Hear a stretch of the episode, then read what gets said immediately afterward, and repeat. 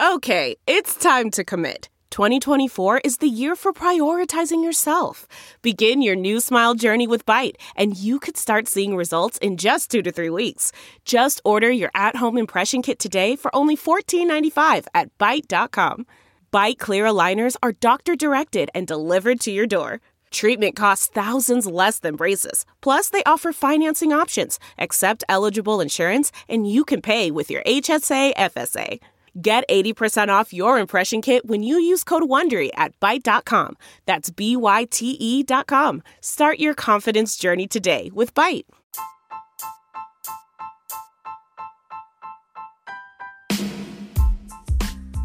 Hi everybody, Sharyl Attkisson here. Welcome to Full Measure After Hours.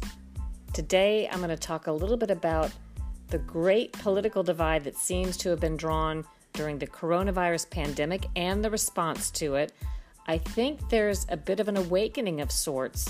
In some cases, this awakening separates right from left politically, but sometimes it's where left meets right. It has to do with liberty and double standards. Not since the September 11th, 2001 Islamic extremist terrorist attacks has our society been so severely tested in terms of some important questions how far we believe our government must go, can go, should go, or dares to go when it comes to controlling us for our own good. Now, these questions were asked in context of the Patriot Act after 9 11 and efforts to really crack down on terrorism that may have infringed upon our rights, at least a little bit in the beginning, but people were concerned about the slippery slope that by giving additional power to intel agencies and government that maybe down the road it would be abused for political purposes maybe it wouldn't just be used to find terrorists. Well a persistent problem when it comes to putting things in the hands of the government which really wants us to believe whatever they say or want us to do at a given point in time a persistent problem is the public's recognition that as the government takes action it is neither omniscient nor always benevolent. It doesn't always know what's best. Yet, the government seizes the authority to command us, to act upon its beliefs and misconceptions alike, to impose solutions and controls, whether we like it or not, whether they are right or wrong. All of this was neatly encapsulated in the outrageous case of the Texas hair salon owner I'm sure you've probably heard about by now.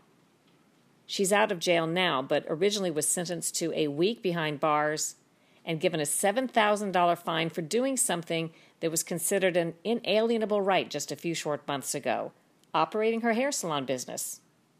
I'm old enough to remember when working hard, feeding your family, and employing others was aspirational. But in the age of coronavirus and the government's wisdom and its ability to tell us what to do and enforce it, doing these simple things can be made into a serious crime. So, how serious of a crime was it for this woman to operate her hair salon business? By the way, she says that they took safety measures to try to do it in the safest way possible and in a way that protected both the employees who wanted to be there working, she says, and the people who wanted to have their hair worked on. Anyway, apparently this act was more serious than the acts committed by thousands who've been released from prisons and jails because of coronavirus fears. Thousands of people, like the man accused of killing a girl in a hit and run, he was released. Thieves, people convicted of assault and sexual crimes, a man who allegedly set his girlfriend's door on fire and choked her mother, he was set free, and a prisoner even accused of assaulting a homeless services officer set free.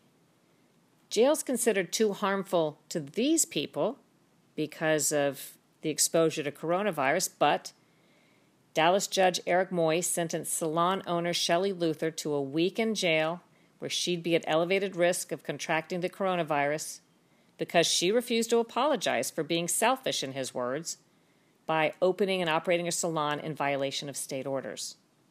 Now, she, for her part, insisted to the judge it's not selfish to want to feed her children and to want to make sure that her employees were not going hungry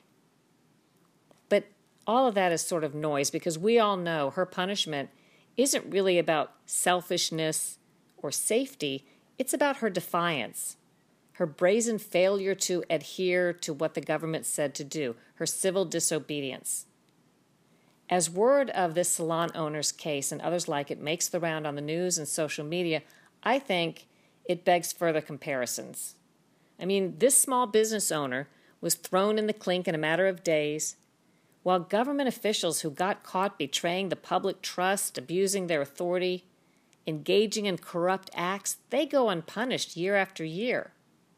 Criminal referrals over really big things are turned away or ignored when the alleged offenders are certain important or connected people. For example, the Justice Department Inspector General, one originally appointed by President Obama, referred former FBI Director James Comey for possible criminal prosecution for leaking memos and mishandling classified information in an effort to harm President Trump. Pretty serious. What's the outcome? Well, the Justice Department declines to prosecute because they say Comey didn't mean to violate the law. Another example when we come back. Do you have something to say and want to make your own podcast? Let me tell you how to do that for free with Anchor. Anchor has creation tools that let you record and edit your podcast right from your phone or your computer. You can even add any song from Spotify directly to your episodes. Anchor will distribute your podcast for you so it can be heard on Spotify, Apple Podcast, and many more places, and you can make money from your podcast with no minimum listenership. It's all you need to make a podcast in one place. Download the free Anchor app or go to anchor.fm to get started. We're back talking about how the little guy seems to get it stuck to them when very important people and powerful people are not seemingly held to the same standards. An FBI attorney allegedly doctored a document to get an improper wiretap against an innocent U.S. citizen, Carter Page, who had been affiliated with the Trump campaign. This was back in 2016. An FBI attorney, this is what I said, doctored a document, according to the Inspector General, to get a wiretap against an innocent U.S. citizen connected to the Trump campaign. What's the outcome of that? Well, four years later, six months after the alleged corruption was revealed by the Inspector General, crickets. Another one. Former Trump National Security Advisor Lieutenant General Michael Flynn. He allegedly lied to FBI agents in early 2017 after President Trump was elected, and the book got thrown at him but a supervisor on his case, this very case, former FBI Deputy Director Andrew McCabe, he gets caught lying to FBI agents about a leak and he escapes prosecution. Not only that, documents that were kept hidden for more than three years indicate that FBI agents conspired to set up Flynn in advance, the Trump National Security Advisor. And prosecutors allegedly threatened to go after Flynn's son if Flynn didn't plead guilty to lying. Here's another one. The FBI erases crucial text messages amid investigations about agents' misbehavior in all of this. And those missing text messages, well, that's quickly chalked up to a glitch. In fact, the FBI claims, as good as they are, as smart of people who work there in technology, the FBI says it cannot recover these text messages. But somehow, the Inspector General does recover a lot of them. And they were very important messages that revealed really bad things that were going on inside the FBI on the part of some top agents. Still, all of that in the end is chalked up to an honest mistake. Important phone records that could expose FBI misconduct, again related to all of this, well, they got deleted by special counsel Robert Mueller's team, but that was dismissed as a technical glitch and an oversight. More FBI misconduct is flagged regarding multiple wiretaps of U.S. citizens that should never have happened, that were done improperly, without the proper paperwork and premise, but the official reaction seems to be so what? Likewise, going back to the coronavirus lockdown, come stories of political figures restricting the public while sneaking out and defying their own rules to maybe walk in the park, get a haircut, or visit a mistress. The irony there the salon owner being put in jail for opening a salon but another public official who has ordered everybody to stay inside, she thinks it's okay to go out and get a haircut because she's special. They're laying down the hammer on the rest of us while exempting themselves. It's all part of the same pathology.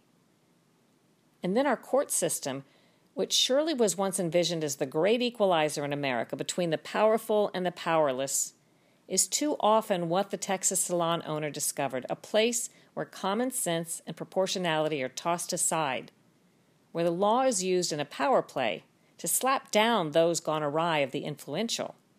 Some courts, it seems, serve to punish us and bleed us dry of our resources for having dared to challenge the status quo or authority. To many Americans, some of the government responses to coronavirus are proving their worst fears about what our society and republic have become a place where there are two systems of justice. Some of you have asked for written transcripts of these podcasts, which I don't have at this time, but there is a shorter version of the topic of this podcast in my article at The Hill, thehill.com, and it is entitled Do As I Say, Not As I Do Virus Exposes Two Standards of Justice. That's at The Hill. If you're interested in topics like this, I know you will love my new book, which you can pre order now.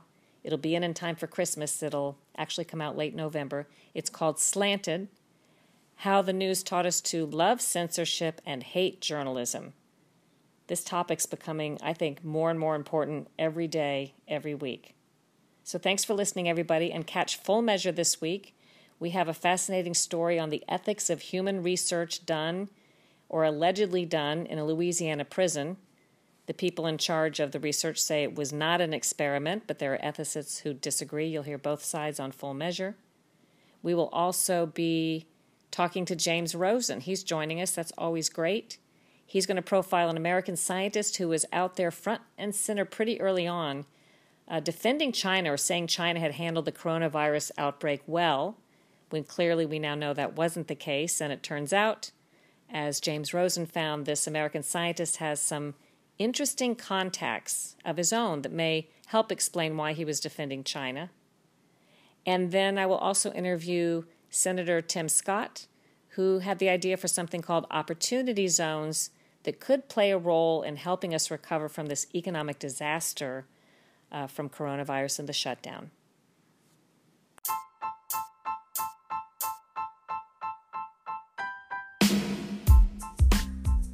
Thanks for listening, everybody. Subscribe to Full Measure After Hours and the Sharyl Attkisson podcast, wherever you like to listen to podcasts.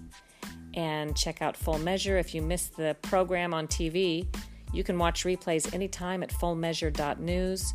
We usually post the day segments mm, shortly after noon Eastern Time on Sundays. You can binge watch off narrative, fascinating, I think really well done cover stories from past full measures by going to SharylAttkisson.com and click the full measure tab, and you'll see a link that says full measure cover stories. If you feel like you've been missing news, real news, covered in an unbiased way that just gets to the heart of what's going on without trying to shove a viewpoint down your throat, well, you can find that right there at SharylAttkisson.com under the full measure tab. Do your own research, make up your own mind, think for yourself.